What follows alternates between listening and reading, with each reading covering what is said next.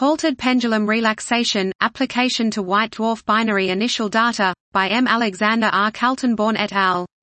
Studying compact star binaries and their mergers is integral to modern astrophysics. In particular, binary white dwarfs are associated with Type Ia supernovae, used as standard candles to measure the expansion of the universe.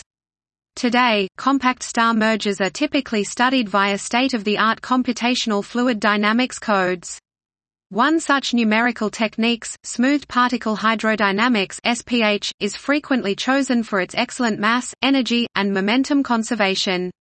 Furthermore, the natural treatment of vacuum and the ability to represent highly irregular morphologies make S P H an excellent tool for the numerical study of compact star binaries and mergers. However, for many scenarios, including binary systems, the outcome simulations are only as accurate as the initial conditions.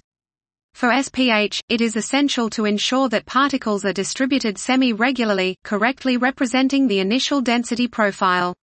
Additionally, particle noise in the form of high-frequency local motion and low-frequency global dynamics must be damped out.